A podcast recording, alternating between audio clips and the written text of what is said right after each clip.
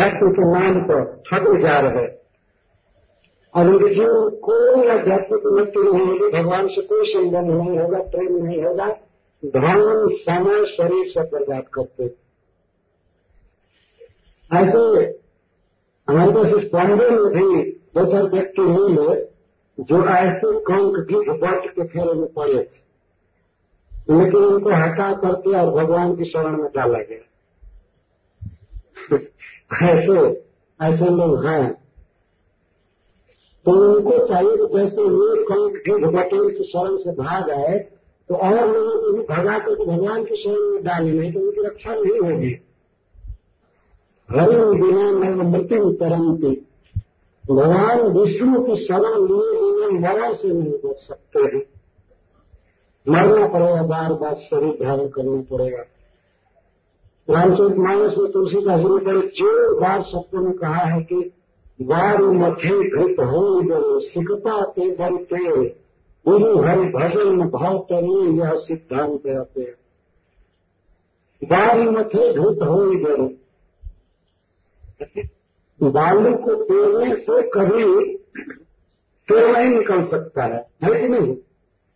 बालू पेड़ों से तोड़ निकलता तो इतना तिल और तीसी और सरसों पैदा करने की क्या ज़रूरत लेकिन तुलसीदास तो कहते हैं कि हो सकता है कि बालू को तोड़ने से ही कोई निकल जाए।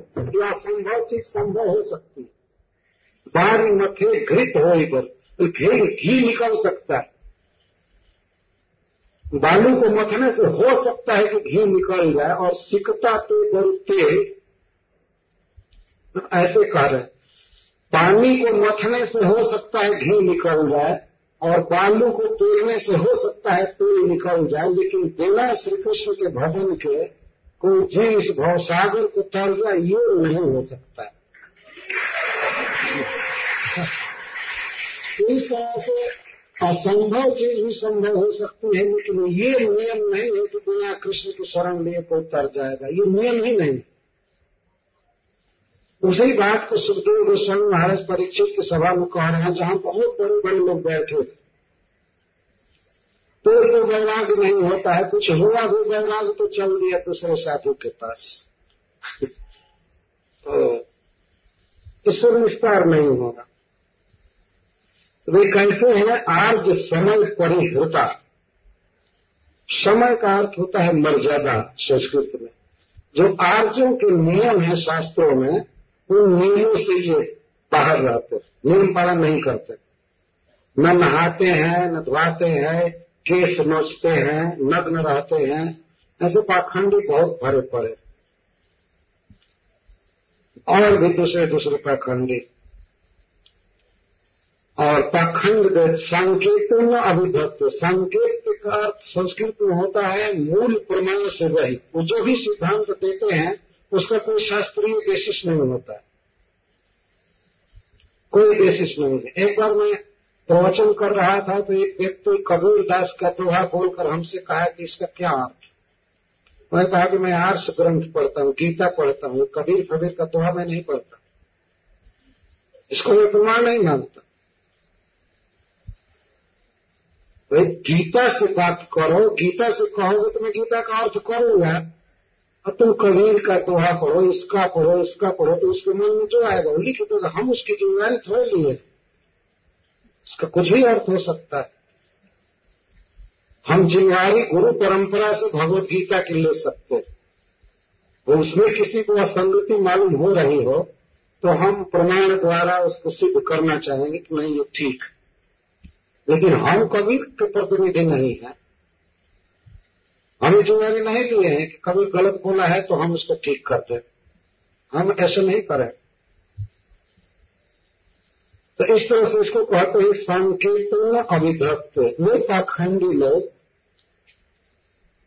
बिना प्रमाण के, बिना वैदिक श्लोकों के अपनी बातें कहते हैं प्रवचन में। कहते हैं, मेरा अनुभव है, ये मेरा अनुभव है।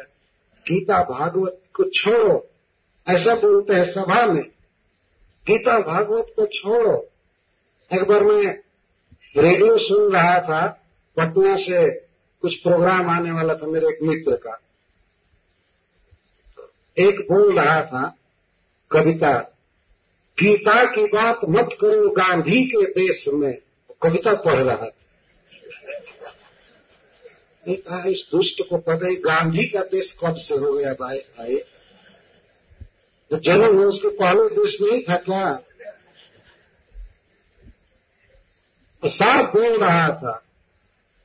और ये सरकार उसको चांस दी थी रेडियो स्टेशन पर बोलने की। गीता की बात मत करो, गांधी के देश में वाह इस तरह के ये बुद्धू लोग भरे पड़े और उनको रेडियो स्टेशन में समय देते हैं। ये सब ऐसे ही है वास्तव में। तो सुनते हैं, कहते हैं सब खंडी भरे पड़े। अच्छा ठीक है, जब वो पाखंडियों से दीक्षा लेता है, लेकिन जगह पाखंड भी आत्मवंचित है उरु वंचित वो पाखंडी तो आत्मवंचित है ही। आत्मवंचित का अर्थ है, आत्मा का उन्हें ज्ञान नहीं है, अपने को तो ठगे ही हुए हैं। आत्मज्ञानहीन है। तो उनके द्वारा यह ठगा जाता है। वंचित। यह वंचित का अर्थ किया गया है,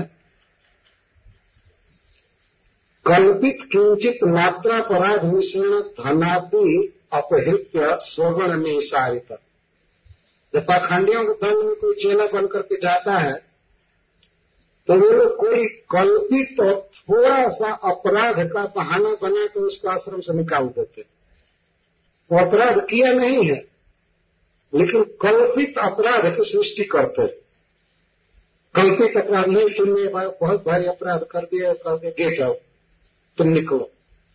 और वो भी उसका धन छीन कर निकाल देते एक तो वो पाखंडी है, वहाँ भी कहा तब वहाँ से भगाते हैं। हम लोग क्या कहते हैं, नरकों में चलने तो नरको चलल पड़ा है। मैं नरक में भी गिरने चला तो नरक भी मेरे डर से भाग गया। तो पाखंडियों की शरण लीजिए, वो भी कुछ दिन के बाद कहेंगे तुमने ये अपराध किया है तुमने ये चोरी किया है, ये किया है, ऐसे निकलता कल्पित अपराध। अच्छा वे ठग लेते हैं धनाती अपहृत यहाँ तक कि धन भी छीन लेते हैं और कभी कभी स्त्री भी छीन लेते हैं। जाओ। स्त्री हमारी शिष्या है इसलिए हमारे आश्रम में रहेगी। तुम जाओ। गुरु के साथ शिष्या का संबंध है। तुम्हारे साथ क्या संबंध? इस तरह से पाखंडी लोग कभी कभी बोलते हैं। तो धन भी छीने स्त्री भी छीने पाखंडी ऐसे हैं, ऐसे स्त्री छीनने वाले बहुत कम है, लेकिन फिर भी हैं। इस भवाटरी इस संसार। धन तो प्राय छीन लेकर निकाल देते निहिसारी तब क्या करता है? तब तो बड़ा दीर्घ श्वास लेता है। अब क्या करूँ? अब क्या करूँ? तब ब्रह्म कुलम समावेशन तब ब्राह्मणों के समाज में आता है। ब्राह्मण मतलब जो वेद शास्त्र के अनुसार चलते हैं अच्छा जीवन जीते हैं, वैष्णव और ब्राह्मण के यहाँ आता है। ब्रह्म कौन समावेशन और आकर के कहता है कि वो पाखंडी हमको ठग लिया ये किया, हम आपके साथ रहना चाहते हैं। ठीक है। ब्राह्मण लोग स्वीकार कर लेते हैं। कि ठीक है, रहो। लेकिन तेसम शीलन उपनयनाद स्रोत स्मार्ट कर्मानुष्ठानी न भगवतो जग पुरुष से आराधना में तद अरोचयन लेकिन ब्राह्मणों का जो शील है, क्या उपनयन जग पर धारण करना, स्नान करके रहना, और श्रुति और स्मृति के अनुसार कर्म करना वेद शास्त्र के अनुसार शुद्ध आचरण करना, और किसी पराई स्त्री का श्रम न करना धूम्रपान न करना, नो बेटी team no gambling no illicit sex आदि। ये ब्राह्मण लोग बताते ये नहीं करना। तो तेसम शीलम और उसको अच्छा नहीं लगता। उधर से ठगा गया, जल करके आया, और इधर इसको ठीक लगता नहीं। इसको उचित लगता नहीं। और सील क्या होता है ब्राह्मणों का? भगवतो जग प्रशस्त आराधना भगवान की आराधना ही ब्राह्मणों का सील है। स्वभाव तो तद अरोचयन, वो अच्छा लगता नहीं है तो शुद्र कुलम भजते। तो फिर सूत्रों में चला जाता है। शूद्र मतलब जिनमें खान पान का कोई प्रतिरोध नहीं है, स्त्री विहार आदि में कोई रुकावट नहीं है, कोई अंकुश नहीं है, कोई मर्यादा नहीं उनको शूद्र कहते तो शूद्र को में चला जाता है निगमाचार्य अशुद्धि को जस मिथुनी भाव कुटुंब भरणम जथा बानर जाते तो सूत्रों का क्या स्वभाव बताया जा रहा है? मिथुनी भाव निगमाचार्य अशुद्धि का। वेद के नियमों से वे दूर रहते हैं। न शुद्ध रहते और मिथुनी भाव। वेद के खिलाफ मिथुन भाव करते हैं। मिथुन भाव का अर्थ जोड़ा रहना, स्त्री पुरुष। तो विधवा से भी विवाह कर लेते हैं, या किसी पति ने त्याग दिया है किसी स्त्री को तो उसको भी रख लेते हैं, इत्यादि। ये शूद्रों का आचार। पूरा जगत इसमें शूद्र हो गया। पश्चात जगत या पूर्व जगत भी दूसरे की छोड़ी हुई औरत को रख लेते। सूत्र का काम। इसको कहते हैं निगमाचार्य अशुद्धित मिथुनी भाव। या कोई विधवा हो गई स्त्री तो उसको रखना और कुटुंब भरणम च। बस, परिवार पोषना। परिवार को पोषने के अलावा और कोई काम नहीं होता। परिवार पोषना ही जिसका व्यापार होता है, न अग्निहोत्र संध्या बंदन आदि संध्या बंदन अग्निहोत्र जप आदि नहीं। हरे कृष्णा हरे कृष्णा कृष्णा कृष्णा, हरे हरे। हरे राम हरे राम। ये सूत्र लोग स्कूल से या ऑफ़िस से आते हैं तो शाम को भी टीवी ऑन करके बस समय बिताते हैं। ऐसा नहीं कि हाथ पैर धोया थोड़ा भगवान का भजन करें तो मंदिर चले। जो नहीं आते हैं, वही सूत्र है। इसका मतलब ये हुआ। जो शाम को संध्या बंदन नहीं करते, सवेरे जगते नहीं स्नान नहीं करते, प्रसाद नहीं खाते, भगवान का नाम जप नहीं करते हैं सूत्र ये अर्थ है। तो उसको इसमें रुचि होती है तो इसका दृष्टांत देते हैं मिथुनी भाव आदि में। जैसे बानर है, विवाह नहीं करता है किसी बानरी के साथ कोई नियम नहीं लेता है, किसी भी बानरी का संग करो, कभी भी, कैसे भी, बस इसी के लिए उदाहरण दिया जाता है जथा बानर जात। जैसे बानर जात। बानर में और कुकुर में कोई नियम नहीं है, मर्यादा नहीं। तो बानर जाति के समान यह फिर हो जाता है। हो सकता है कि गोचर सरस कान में भी रहा लेकिन फिर छोड़ छाड़ करके पाना प्रभुपाद जी इस श्लोक की टीका में यहाँ पर और उसके पहले लिखे चाहे यहाँ लिखे होंगे, चाहे इस पहल। कि वास्तव में डार्विन ने जो कहा है, कि हम बानर की संतान है तो मैंने देखा कि ये पाश्चात देश वाले सब बानर हैं वास्तव। मैं इनको संन्यास तक दिया, वो लिखते हैं प्रभुपाद जी, मैं इनको संन्यास दिया और सब दिया, लेकिन निर्दान रूप छोड़ करके फिर किसी बानरी के साथ घूम और बानर को कोई लज्जा आती नहीं है। तो प्रभुपाद जी वहाँ पर डार्विन को कहते हैं, ठीक कहा है वास्तव क्या किया जाए? क्रोध में कहना पड़ता है। संन्यास छोड़ करके, स्कान छोड़ करके और फिर बानर हो गए। उनको अच्छा नहीं लगा। इस तरह से शुद्ध रहना, no meat eating no gambling वो कहाँ से कर सकते? लेकिन भारत वर्ष में तो ऐसे अधिकांश लोग हैं जो जन्म से जानते ही नहीं है कि गैम्बलिंग क्या चीज़ है। कुछ लोग तो ये भी नहीं जानते हैं कि इलिसिट सेक्स क्या चीज़ है। है कि नहीं? उन्हें नहीं पता। है और धूम्रपान आदि तो बहुत लोग नहीं करते। उन लोगों को यही छुड़ा देना बहुत भारी टॉप है। ये छुड़ा दिया जाए तो बहुत भारी टॉप हो गया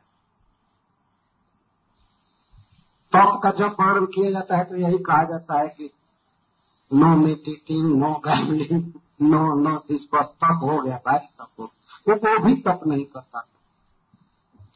बानर जाति। बानर जैसा फिर निर्विरोध स्त्री के साथ रहने के लिए चला जाता।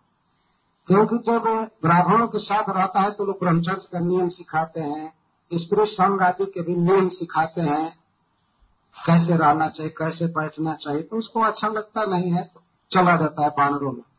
तो पहले तो ऐसा स्वभाव था ही, हंसों के पास आने के पहले मतलब ब्राह्मणों के पास आने के पहले।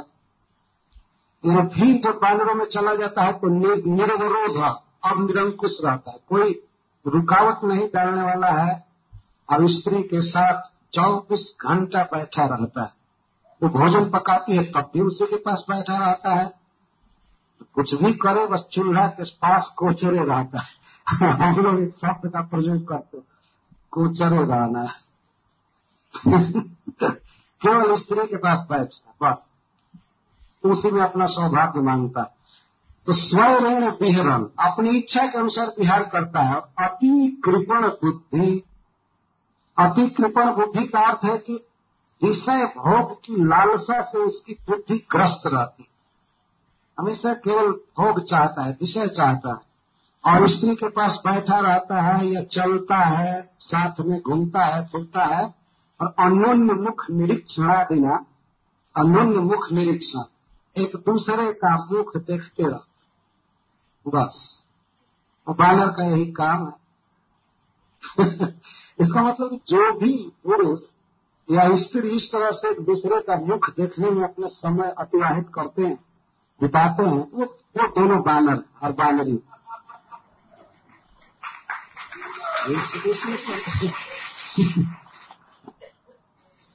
हमसे दो पार में कहा गया था कि महाराज, आप आप तो स्त्रियों की बहुत पिटाई की आज कथा में। उनका हम क्या करें भैया? ये यही वर्णित है। है कि नहीं? हम तो भागवत पढ़ रहे हैं, हम अपनी ओर से कुछ कह नहीं रहे। और हमने वास्तव में पिटाई नहीं किया किसी की। और इसमें तो प्राय सभी कोई कोई माँ के समान है और बहन के समान है, बेटी के समान है। हमारी ये भावना है, मैं कभी भी आलोचना की दृष्टि से कथा नहीं कहता। मैं वास्तव में शास्त्र के वाक्य आ रहे हैं तो इसको क्लियर करता हूँ। तो यहाँ तो साफ़ देखा गया कि जो लोग अनन्य मुख बिना ग्राम्य कर्मणा एवं विस्मृत कालावधि जो केवल ग्राम्य कर्म में, स्त्री पुरुष के संग में, खाने, पीने, घूमने में ही जीवन बिताते हैं, और एक दूसरे के मुख देखने में घंटों समय बिता देते हैं, ये बानर बानरी है। साफ़ लिखा है।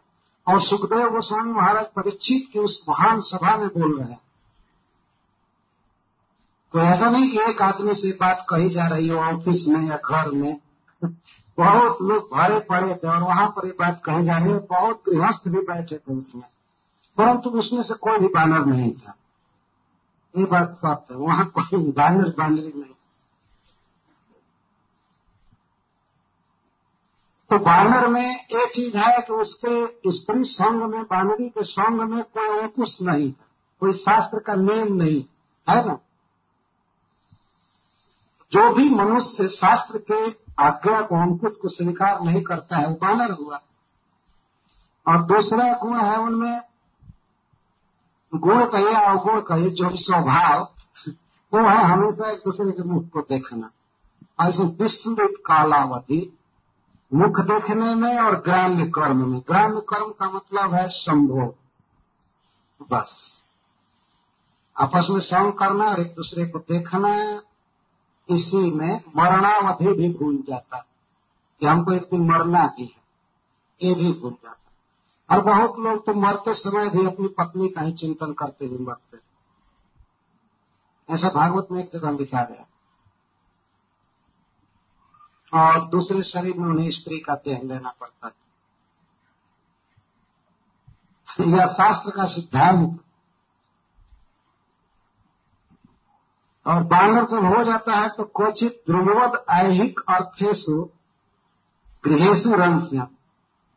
तो जो संसार के काम है, घर गृहस्थी के काम है, उनको वृक्ष की शाखाएँ कहा गया तो शाखाओं पर भी, शाखाओं पर ही इधर से उधर झूमता रहता है। कुछ घंटा ऑफ़िस में रहा, कुछ देर घर में रहा, कुछ देर जुहू बीच में घूमा, कुछ देर ट्रेन में बीता कुछ देर गाड़ी में बीता बस बानर इस तरह से सब, ये पूरा शहर बानरों से भरा है। इस तरह से घूमता रहता है। फ़ोन भी करते हैं सब बानर। कंप्यूटर भी रखे हैं। बड़े बड़े पदों पर हैं बड़े बड़े पदों पर हैं, ऑफिसर हैं। है कि नहीं? लेकिन वास्तव में इनका कार जो है बानर का है। बानर से ज़्यादा बेटर नहीं सोचते। तो उसको कहते हैं द्रुमवत मतलब वृक्षवत ऐहिक अर्थेशु गृहेशु जो केवल ई लोक के अर्थ को साधेगा केवल रुपया पैसा मिल जाएगा, भोगे खाएँगे, लेकिन परलोक की चिंता इस पर नहीं होती। परलोक की कभी चिंता नहीं होती है, कभी भी माला नहीं जपता है बानर। ये ध्यान रखना चाहिए कि जो लोग माला नहीं जपते हैं, वही बानर और जो भगवान कृष्ण के भक्त हो गए, वे अब आदमी है, या देवता है। हरे कृष्ण हरे कृष्ण कृष्ण, हरे हरे। हरे राम, हरे तो ऐहिक अर्थेशु केवल इस शरीर को साथ देने वाले, आराम देने वाले कामों में रहता है। जथा वानर जैसे वानर हमेशा उदाहरण दे रहे वैसे वानर और सुतता और मत्सला थोड़ा थोड़ा आगे बढ़ जाए हरे कृष्णा, हरे कृष्ण, शांत।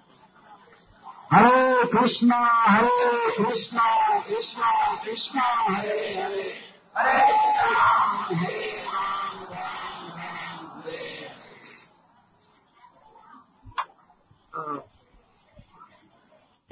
जैसे बानर सुपता और वत्सला, अपने पुत्र और अपनी पत्नी के प्रति बहुत स्नेहवान होता है, बहुत स्नेह होता है। उनको कोई कष्ट न हो, उनको कोई दुख न दे उनके लिए घर बनाना, उनके लिए कार खरीदना, ये बानर करता रहता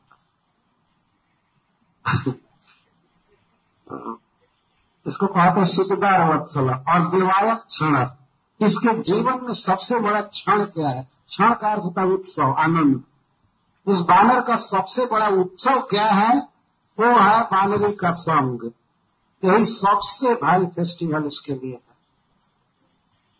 विवाह मतलब स्त्री सब सबसे भारी फेस्टिवल उत्सव यही। और भगवान का कीर्तन या भागवत सप्ताह है आदि, इसके लिए उसका ये उत्सव नहीं स्त्री के साथ होगा, बैठेगा तब उत्सव। उत्सव, उसके प्राण ऊपर उठते मतलब वो आनंदित होता है, सुख का अनुभव करता है। सौ मैंने प्राण। जब हमारे प्राण नीचे रहते हैं तो इसको उत्सव विहीन कहते हैं। और जब प्राण हमारे ऊपर उठते हैं, आनंद में रहते हैं तो इसको उत्सव कहा जाता है। अभी उसमें नाचने लगता है, गाने लगता है। तो जब ही इसे बानरी का समय मिलता है, तब यह उत्सव में रहता है।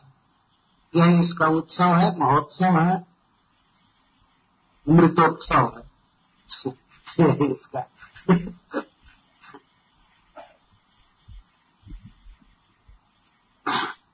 तो जिस तरह बानर बेहोश होता है सीधे घूर करके वृक्ष पर घूमता है, फिरता है, बांदी का संग करता है, लेकिन बहेलिया कभी कभी उसको फंसा लेता उसके बस में हो जाता तो दिवस स्वबंधने स्वबंधने, पुत्र और स्त्री के तो बंधन में रहता ही है, बाद में जमराज पकड़ करके ले जाओ। रह गया काल केवल स्त्री पुत्र आदि के पालन में रहा और घर जमराज पकड़ कर ले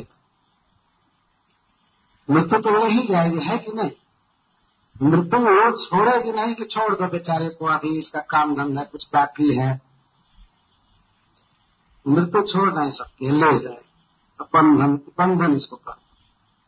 अच्छा इस प्रकार यह संसार मार्ग में दुख तो भोगता है एकदम अध्वनि और मृत्यु गज भया कंसी गिरी कंदर प्राय तो मैं बहुत पीछे छूट रहा हूँ, इसलिए अब हम मैं तेज गति से पढ़ रहा तो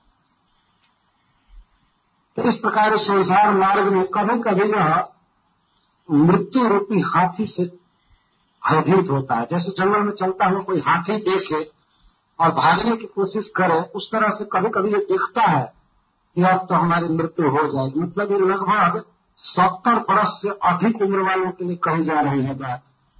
दूसरे लोग भी कहते हैं कि अब तो आपकी आयु बीत गई और वो भी सोचने लगता है कि अब तो जाना है। तो इस समय मृत्यु गज भया, मृत्यु रूपी हाथी से डरता भयभीत हो जाता है कि अब क्या करें।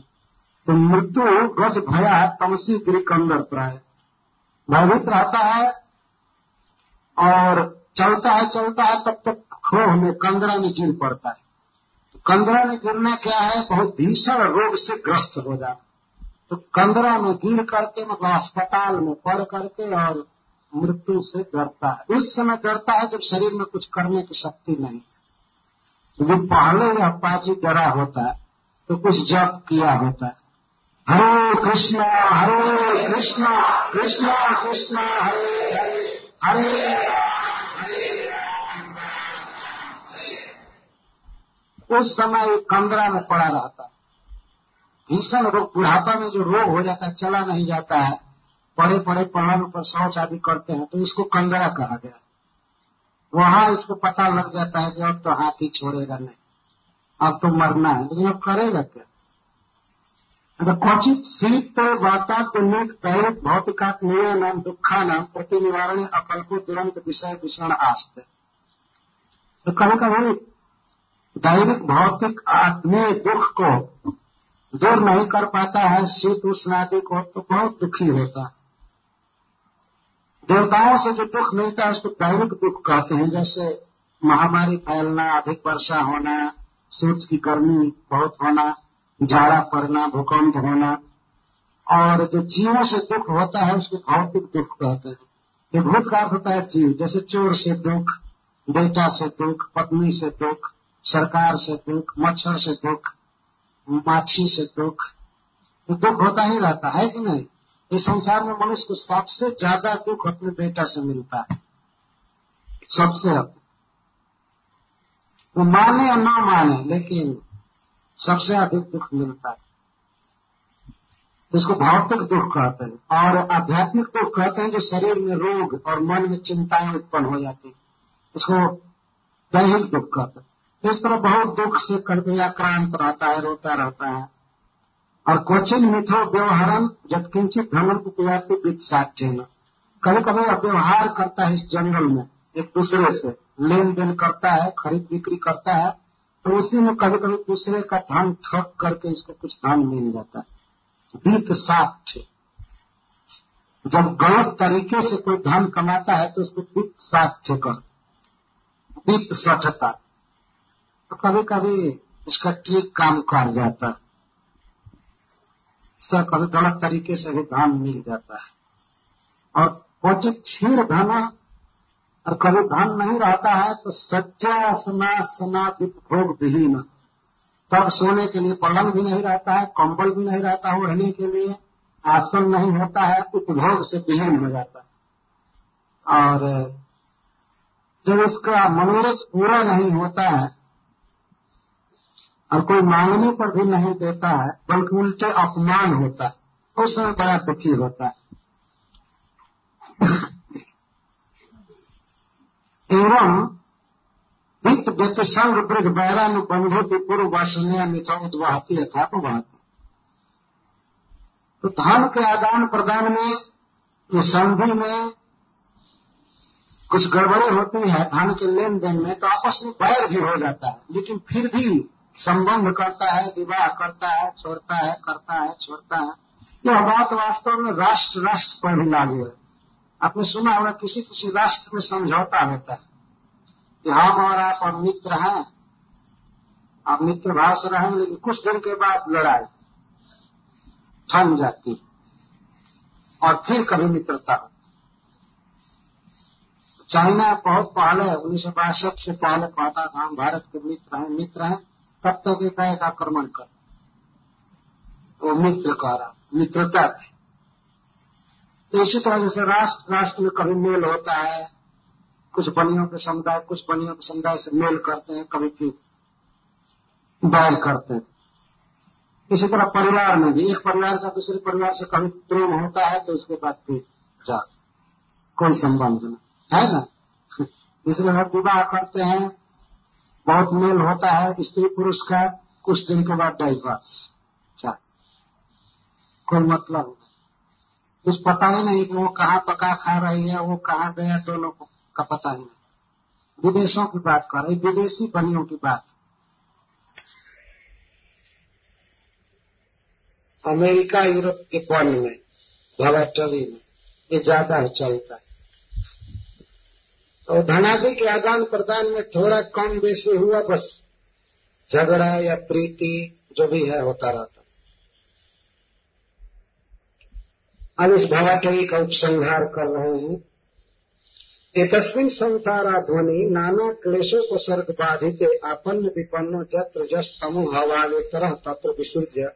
जातम जातम उपादाय सोचन मोहियन विद्वत विवदन क्रंदन संघर्षण गायन नहिमान